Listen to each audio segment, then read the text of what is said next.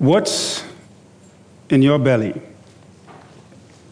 Samuel L. Jackson, the actor who is the face in recent times of this credit card called Capital One credit card, says that if you purchase a certain amount of things during the course of the year, you get 2% back. Then he asks this question What's in your wallet? My question to you this morning is what's in your belly? What's in your belly is determined by the activity of your spiritual hypothalamus. You cannot, I propose, authentically praise the Lord if your belly is empty. Question again. So, what's in your belly? Now, in Junkanoo language, they use another term, up in your belly when the music hits you? Well, we want to know what it is that is in your belly. Now, I want to draw your attention to the text for this morning in the Gospel of John, chapter 7, verses 7, uh, sorry, chapter 7, verses 37 through 39, with emphasis on chapter 7, verse 38. John chapter 7, verse 37 through 39. Emphasis on chapter, uh, verse 38. King James, in the language of King James version of the scriptures, these are the words found in the reference. On the last day of the feast, the great day, Jesus stood up and cried out, If anyone thirst, let him come to me and drink. Whoever believes in me, as the scripture has said, out of his belly shall flow rivers of living water. 39.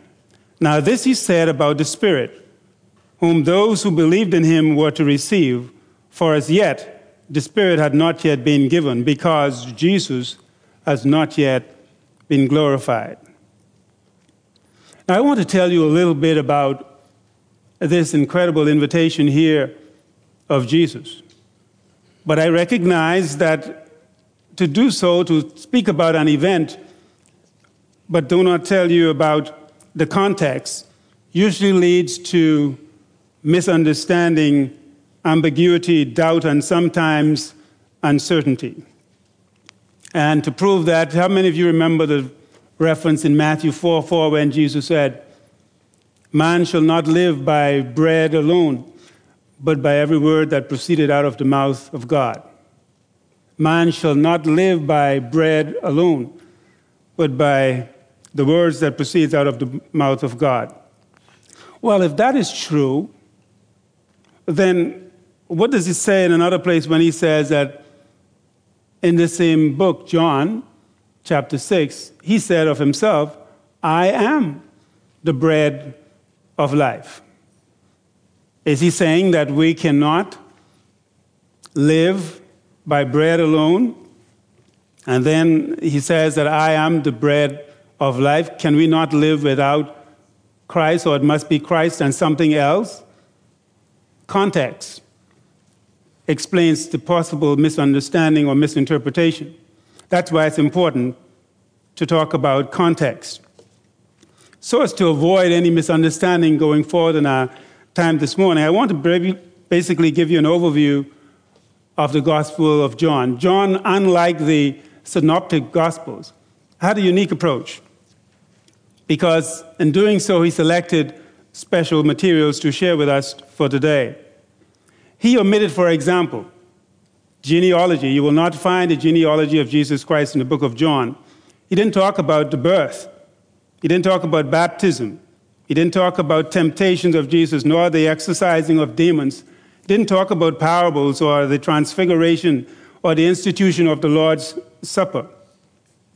He didn't talk about the agony and Gethsemane and the ascension. Instead, John focus on Jesus' ministry in Jerusalem, the Jewish feasts, Jesus' private conversations with individuals, and his preparation for his disciples.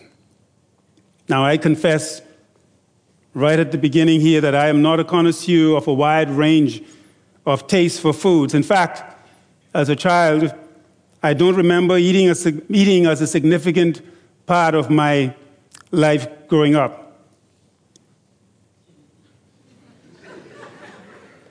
Some of you, I hear your thoughts.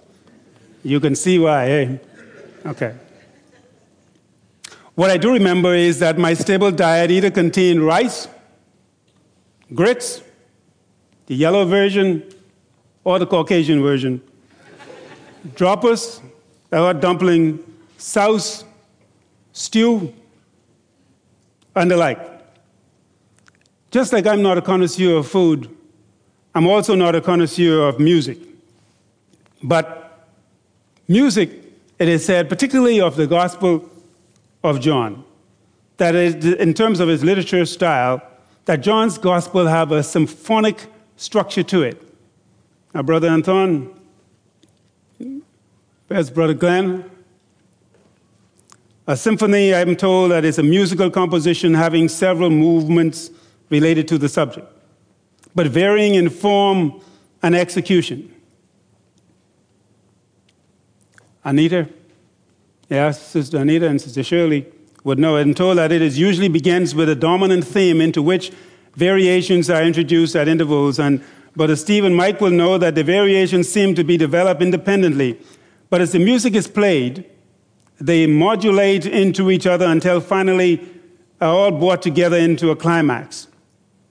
Now, what appear to be a disunity in reality is part of the design which is not evident at first, but which appears in the progress of the composition of that particular music.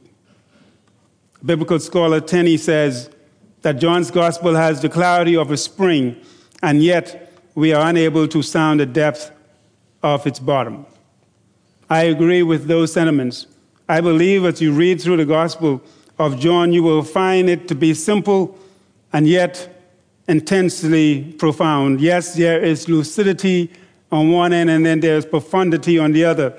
There is challenge, there is charm, there's creativity dispersed throughout this amazing gospel. And so let me summarize for you. Once upon a time, while Jesus was staying in Galilee, the Jews, and many Jews, Jews in the Gospel of John, it usually is referring to the religious leaders. Once upon a time, while Jesus was staying in Galilee, the Jews were looking for an opportunity to kill him. Context. Remember now, the Jews were looking for an opportunity to kill Jesus. Jesus was on their hit list. Now, this was about six months after the Passover, at the time when the Jewish feast of Booth or Tabernacle was at hand.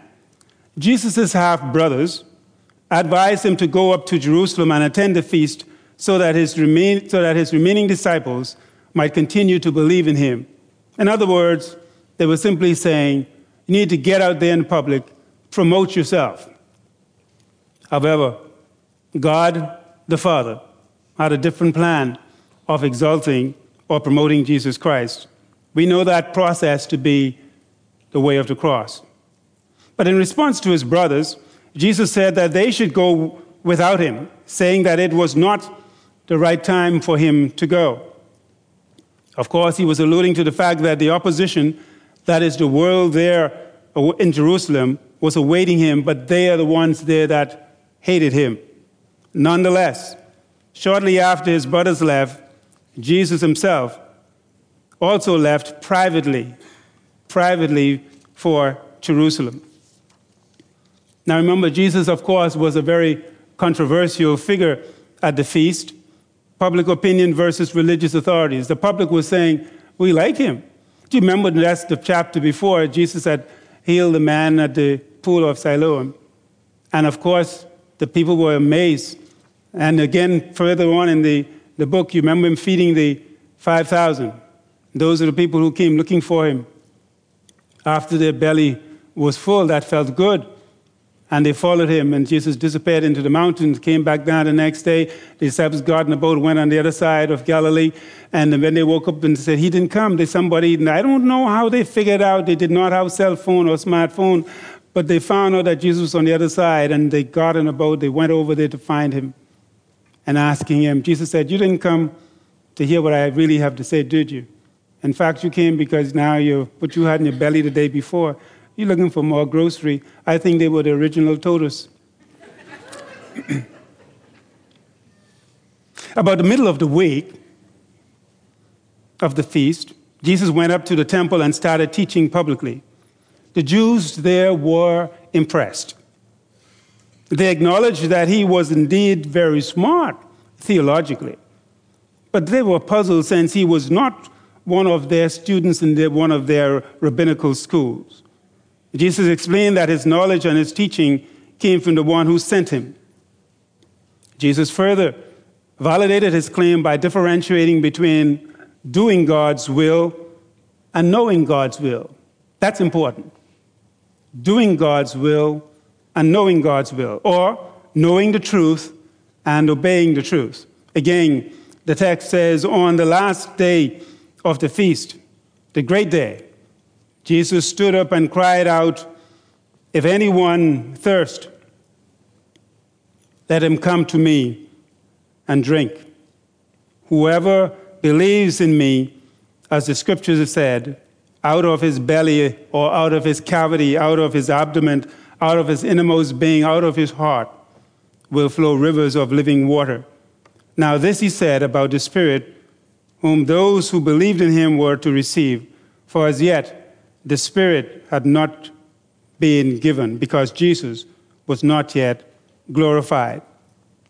Now, the Feast of Booth or Tabernacle, in Deuteronomy chapter 16, verse 13, here's what it says Deuteronomy 16, 13. You shall keep the Feast of Booths seven days.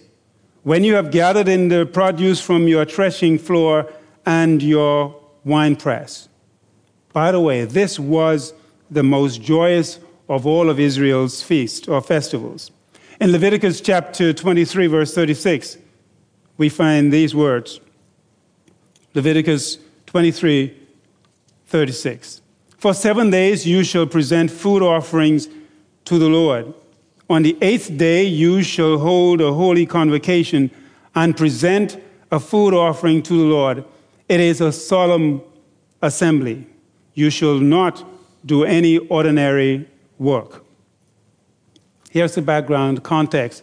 All of this is just before we get to the reference text for this morning. You see, early on each of the seven mornings of the Feast of Booths or Tabernacle, the high priest would lead a procession from the spring fed pool of Siloam to the temple.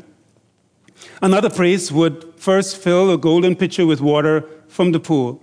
He would then carry it through the water gate located on the south side of the temple, and into the temple courtyard. There he would ceremoniously pour the water into a silver basin on the west side of the brazen altar, from which it would flow through the tube to the base of the altar. Another priest at the same time would also pour the daily drink offering of wine into the different basin. Then they would both pour the water and the wine out before the Lord. The pouring out of the water represents God's provision of water in the wilderness of the past and his provision of refreshment and cleansing in the messianic age. The pouring out of the wine symbolized God's bestowal of his spirit in the last days. Every male that were present would simultaneously shake a little bundle of willow and myrtle twig with his right hand and hold a piece of citrus aloft with his left hand. The twigs represented stages of their wilderness journey marked by different kinds of vegetation, and the citrus fruit symbolized the fruit of the promised land. Many Jews would accompany the, these priests. Some of them would drink from the pool, while others would just chant Isaiah chapter 55, verse 1, that says, Come, everyone who thirsts, come to the waters, and he who has no money, come, buy and eat. Come, buy wine and milk without money and without price in Isaiah chapter 12, verse 3 With joy you will draw water from the wells of salvation. Said another way, it says, Ho, Everyone who thirsts, come to the waters. Joyously draw water from the spring of salvation. Everyone would also shout three times Give thanks to the Lord. Give thanks to the Lord. Give thanks to the Lord. This was such a happy occasion that the Mishnah stated that he that has never seen joy of the water drawing has never in his life seen joy. Isn't that right, joy? Amen. On the eighth day, the pouring out of the water was not done, which made Christ's offer of water of eternal life even more startling or striking. The Jewish people had gone through the religious observance, and yet their hearts were not satisfied because they had not truly understood the deep meaning of the feast. And so, just before they depart to go to their various homes on the last day, the great day of the feast, Jesus stood up and cried out. Now, the fact that Jesus stood to announce his invitation, now, normally rabbis, teachers, sat when they taught. And therefore, his standing position, as well as his words, stressed the importance of what he had to say. So when Jesus called out his invitation, he was claiming to be the fulfillment of all that the Feast of Tabernacle anticipated. He announced that he was indeed the one who would provide messianic blessing, that he was in fact the one, the Messiah. Jesus' words compared his own words and his own person to the rock in the wilderness that supplied the needs of the Israelites. In 1 Corinthians chapter 10, verse 4, we find these words. 1 Corinthians chapter 10, verse 4. And did not all drink the same spiritual drink, for they drank of that spiritual rock that followed them, and that rock was Christ. Jesus Christ invited them to come to him for spiritual satisfaction, for salvation, if you please, by grace alone, in Christ alone. His invitation was extended to anyone. If anyone thirst. Anyone. If you stutter, like Moses, it includes you. If your clothes don't fit, like David armor didn't fit, it includes you. If you were ever rejected, it includes you. Mark, John Mark was rejected by Paul. If you have ulcer, it includes you. Timothy had ulcer. If you're a liar, God could use you not to lie, because he'll change you. Jacob was a liar. If you're too rich, God could use you. It's anyone. Solomon was very rich. If you have bald head like Elisha, God could use you. No excuse. If you have long hair, whether it's Remy, I don't know the mother names from Brazilian Remy, if it's real or not real, purchased or homegrown, long hair like Samson, God could use you. If you're scared to death like Peter, God could use you. By the way, I asked a staff once recently I was asking them in a little powwow to name your fares. And uh, I said to write it on a piece of paper and pass it forward. And uh, on one of the papers, their fare was they're scared to grow old. And then I thought, have they considered the alternative? You know, now they had my mind, it was just very simple. Either you grow old or you die young. Which one do you want? You know. But since it was anonymous, I didn't call them out. If you are a widow, God could use you too. Naomi was a widow. If you are previously run away from God like Jonah did, you can come back home. God could use you. If anyone thirsts, let him come to me. If you think you're too old and say, Child, I tired, I've been to God could use you. He called Abraham when Abraham was 75, his first child when he was 100. So if you're 75, You're in prime shape for God to call you. No excuse Sunday. God could use you. If your Jeremiah was a bullfrog, no, that's a song, right? But, but Jeremiah, just joking, but Jeremiah, who was depressed and sometimes felt suicidal, God could use you. If anyone thirsts, let him come to me and drink. This gospel of Jesus is presenting here, this invitation is universal. There was no one who could not be saved if he or she would simply come to Christ. My invitation to you this morning, because I don't want to take it for granted that everybody seated here has already come and have already taken a drink of Christ. Don't fool yourself. The invitation is still extended. If anyone thirst, come to Christ and drink. Now, I wish to draw your attention to the surpassing majesty, I call it, and the simplicity of the grace and this incredible grace and invitation given here. But notice the condition. The scripture says, if anyone thirst. Scientists tell us, or say that the human body is two thirds water. So, guess how much I weigh? Don't you try it two thirds water. If the human body is two thirds.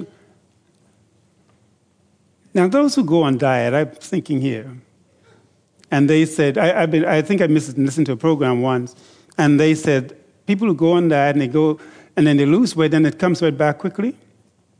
And they said, but I haven't eaten more, or something like that, and maybe all you lost is water, right? Um, that's why when you drank, it came back because uh, according to, again, scientists, when the human body loses about 2% of its water content, whether that water is coming from the cell itself or outside of the cell, intracellularly or extracellularly, 2%, once that happens, there is something in your body, in your brain, called a hypothalamus.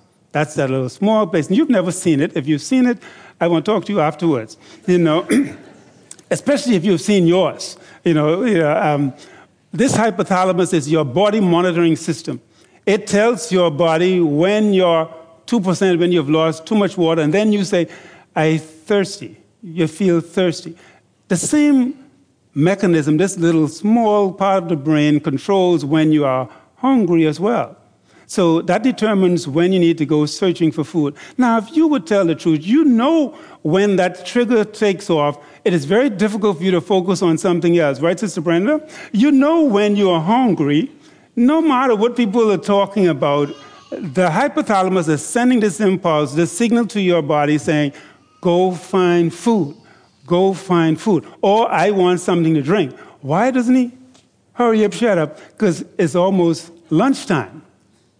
I need something to eat. That's the function of the hypothalamus. It says that when it loses 3% of your body's water, then hydration, dehydration sets in, and then you become even more desperate for water. Thirst here speaks of spiritual need in the context. Is your spiritual hypothalamus working? Do you have a sense of need spiritually to drink of that which Jesus offers. Unless a person is spiritually or his spiritual hypothalamus informs him that he is a sinner, he will never want to be saved. Unless his spiritual hypothalamus alerts him that he is lost, he will never desire to be found. Unless one is conscious of a great spiritual lack in his or her own life, he will never want to go to the Lord and have that need supplied. And yet, the Savior invites the thirsting, the thirsting soul to come to Him, to come to Him, not to the church, not to a preacher, not to baptism, not to the Eucharist or the Lord's table, but to come to Him. Whenever you do, there is an amazing activity that takes place in your belly. Again, verse 38 tells us that whoever believes in me, as the scripture has said, out of his belly will flow rivers of living water. Thomas, Edward Lawrence, you know him as probably Lawrence of Arabia, World War I, fighting, fighting the Turks, Arabs, had some support. Afterwards, being successful, went back to England, took some of the Arabs with him. But of course, in doing so, introduced them to parliamentarians and even the Queen. And then, when it was time for them to leave, he asked them, um, What kind of souvenir would you like to take? What can I give you to take back to your desert like um, living environment? They took him to their hotel. And when they got there, took him into the room and then into the restroom or the bathroom and told Lawrence of Arabia, We'd like to have the faucet. The faucet? Yeah. Because out of the faucet, we turn it and we get water. We want to take the faucet back to the desert. Of course, we know what that means. Lawrence said, This faucet is connected. There's a lot of things behind this faucet. You know, till it gets to a point where there is a source or a reservoir. Because all of the plumbing and piping to get it here in your tub in this room, what you see is just the end product. When we, as believers and the recipient of the thirst, the water that Christ offers, we're supposed to understand that it is not so much us, but the one who is indeed the source, and that is Jesus Christ Himself, who will allow us to influence those that are around us. Rivers of living water, living water flowing through you. Rivers suggest to me that there is an abundance, a full supply, and Christians should diffuse in large amount, be liberal and constant in blessing of their fellow men with this river of living water. That is the nature of the Christian piety. It is to be diffuse or diffusive. No man, no man can believe on Jesus who does not desire that others should also believe on Jesus, and who will wish to seek him. That the desire is large and liberal, that the Christian desire the salvation of the world. You can't be selfish if you have a river of living water flowing through you. You can't keep that to yourself. You would want to infect, contaminate, you'd want to wet those who are nearby and in the context where you work, you live, you move, where you associate on a daily basis with this liver, living water, this river of living water. That the faith of the believer is to be connected with the influence of the Holy Spirit, and that it is the Christian way that is to live day in, day out about this living water, this person of Christ. In other words, the aroma of Christ should influence your every area of your life or every aspect of your life. Do you remember? I'm really from the old school, as they call it. Do you remember when it was okay to say good morning to everybody? Um, well, when I came to town, that's a different story because you meet too many people depending on what street you went on. But on a family island settlement scenario, the people you meet, you were obligated to say good morning to everybody, good day. Do you remember when you had to say yes, ma'am, and yes, sir? Did it matter how old the person was? As long as you figured out were a little older than you, you were supposed to say yes, ma'am, yes, sir. And I told you before about the lady who I didn't say good morning to, who couldn't move, but somehow to get the word to home, to my mom before school was out, so that by the time I got home, mom knew that I didn't say good morning to this lady when I was passing to go to school that particular morning. What about please and thank you? Do you think they still say that? Do you remember when some, a parent asked you something, you could say, yeah? Or when they call you, you could say, what? What? Yeah. Uh, where do you think that came from? You know, um, and yet, if you see any person my age or older who do not have all of their teeth, that may have been the cause in the past. It has nothing to do with any dental caries or decay. It is maybe they said the wrong thing, and parents would have threatened and executed the threat if you didn't say the right thing. It was important then to say thank you. You receive something mannerly, but we were, and I believe, seriously influenced by a neighbor to the north, particularly media, because it's further than the north, because the north is also influenced. But God is indeed holy. Now, we started off this morning by singing, Everything that has breath, praise the Lord. Some of you, are you sure you're breathing? Praise Him in the morning and in the evening, right? When you're laughing, when you're grieving, could you still praise the Lord? Is the, the God we serve still worthy of your praise? Doesn't matter what you go through. You can have 10,000 things happen to you. I can give you 10,000 reasons why. How many nerve cells do you have in your body? Now, I know some people sometimes say, My nerve's on me. It's supposed to be in you, but it is on you. And some people have one left, I'm told, and they said, That's my last nerve. Don't get on my last nerve.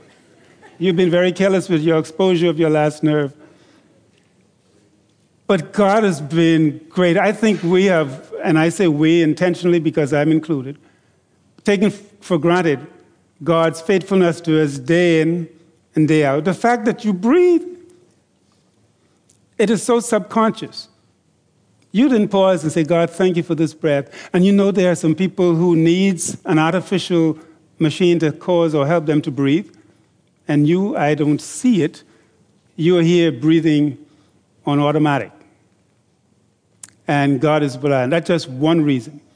I can multiply that. How many times did you breathe since you were here in the service today? Could you thank Him from the first time you stepped in the door? One. One reason to give thanks. All those other things that are happening, if I'm just thinking bodily, physiologically now, that is taking place in your body that is working. Now, I was going to say, those of you could even hear but some of you have that that's control thing. You can shut me off and you may not even hear me, so that's another story. But the capacity to hear, that's something to give the Lord thanks for. Those other complicated mechanism that is going on, God is worthy to be praised.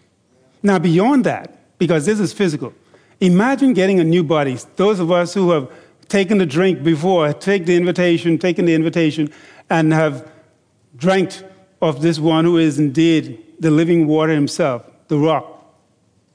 We have been assured that we will get a new body someday. You think that's worthy to thank Him ahead of time? I'm told in the song we sang earlier that we will need about, start off at a minimum requirement of 10,000 years to begin to thank Him for all that He has already done, not even telling you what He will, what is still future. That is so exciting just to ponder and think about. Well, those persons who went to the worship, who used to go through that routine to the well, or, I mean, to the pool, and towed water back during the Feast of Booth, they used to be excited and shout about it. Why? Because they recognize not only God's holiness, and also that the acknowledgement that, and that, that's for us to, to, to ponder as well. Just think about how holy God is. At the same time, if you can, think about how sinful you are. And those of you think, yeah, I'm not that bad. Well, who are you comparing yourself to? When you think about the awesome penalty and consequence of sin, when you think about the magnitude of God's grace, you, you, you must respond in praise. Genuine, authentic praise. It must come, as we say, from your belly. When we're serious, don't people say from your heart, hey, say, I love you from my heart. They don't pick no other organ. I love you from my kidney. That don't sound romantic, eh? Yeah. Uh-huh. But that's your core, your innermost being. The worshippers in the temple went in the courtyard and they sang what they call the Hallel, really from Psalm 113 through 18. But here's what it is, and I wish for us to, to, to read it together uh, and join me as I conclude, because I think when you accept the invitation, as we have, most of us probably here today, when Jesus said, If anyone thirsts, let him come to me and drink. Whoever believes in me, embedded in believe is who will place faith in me. Just as the scripture said, out of your belly, you know, genuine, authentic praise will flow rivers of living water. And it was referring to the Holy Spirit. And you know the Holy Spirit is intimately woven in all of this. You will not even recognize or accept the fact that you are a sinner unless the Holy Spirit provokes you. It's all the Holy Spirit. And so once that's happened, the Holy Spirit who lives in you then will continue to, he becomes your spiritual hypothalamus that tells you you need to tell the person next to you. You need to live out the person who you walk with, you associate with, who you walk with, you, you, the grocer, the people you run into contact with on a daily basis.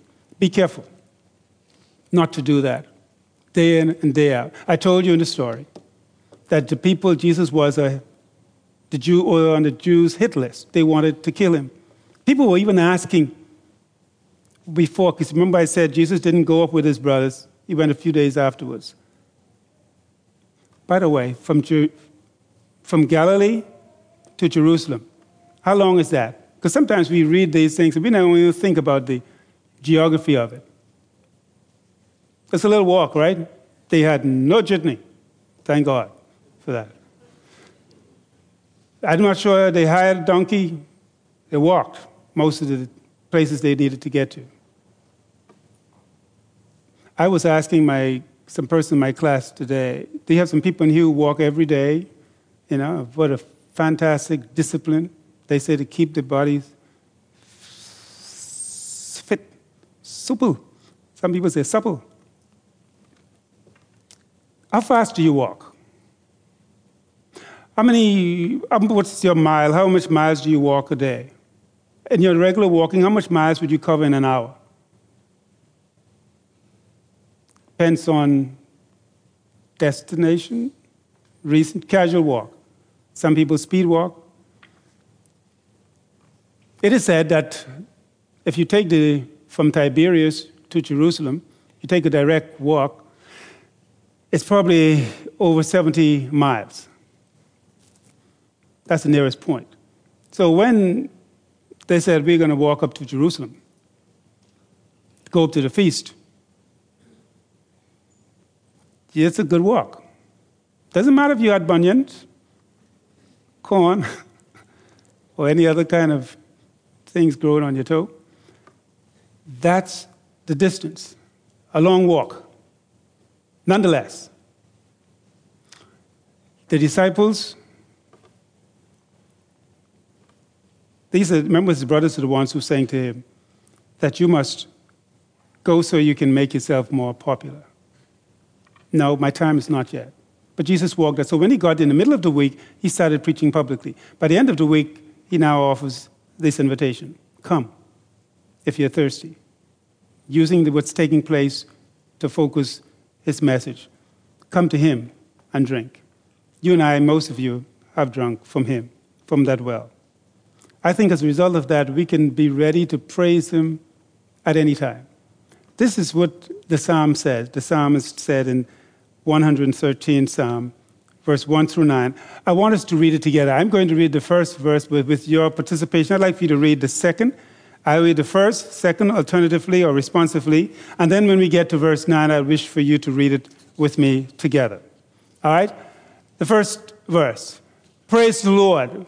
Praise, O servant of the Lord. Praise the name of the Lord.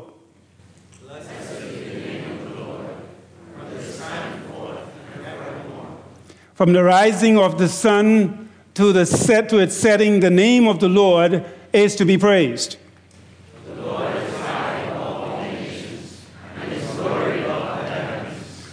Who is like unto the Lord our God, who dwelleth on high? Who looks far down upon the heavens and the earth. He raised the poor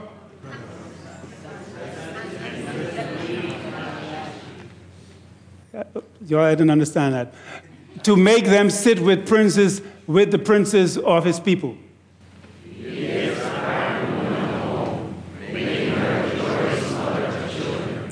Praise the Lord. Now, you know, even though some of you read that, you're only doing that because you're being kind to me as you read. Some of you, I ain't calling no name over there and there and there and up there. Some of you all didn't read. It isn't because you couldn't see it. You just decided I'm going to read to myself. But that's fine. What I'm saying is the words that you said, saying it does not necessarily mean that it was authentically praising the Lord. That's a very personal thing. You have to come to the point where you recognize that God, I see you for who you are. I recognize what you've done for me. You are indeed my quench, what do you call that? Quench, my quencher of my thirst. you provided what I need. And as a result of that, I said thanks. And that's why I said earlier from the old school when somebody gives you something, you, you said thanks in anticipation of even getting it. When you reach for it, you said thank you. We have so much to be thankful for. So much. Beyond the basic entrance into the family of God, salvation. When you think about what Jesus did, where he came from. He didn't have to do that. What you think would have happened had he not come, had he not died, did not offer himself, did not offer the drink, where will you and I be? When I think about his love, what he's done for me, when I think about the import of the invitation, I am compelled to praise the Lord. My invitation to you, my brothers and my sisters today, those of you who have already drank from this well, who have the river of living water flowing in your belly, let it come out. Share it with those around you who are thirsty and don't know it. There's a lot of poor substitute out there. People are drinking things, but it does not satisfy. It does not quench your thirst. Because it's designed, the thirst was created because of that part of you that God placed in you that only He can fill. The spiritual hypothalamus is saying to you, you need God. He's offering you what you need. Accept Him today before it's too late. You wouldn't want to die of thirst, would you? I heard it's a horrible form of death, but we won't have to die without Christ. Let's pray with me. Our Father, thank you today. Thank you for the incredible gift of your Son, Jesus Christ, and thank you by extension for the incredible offer that He's offered to us today. If anyone thirst, let him come unto me and drink. Whosoever believes in me, just as the scripture said, out of his belly should flow rivers of living water. Lord, thank you for such living water. Now I pray, Lord, that we will leave this place prepared to diffuse that living water to the context and an environment that you provide for us. In Jesus' name, amen.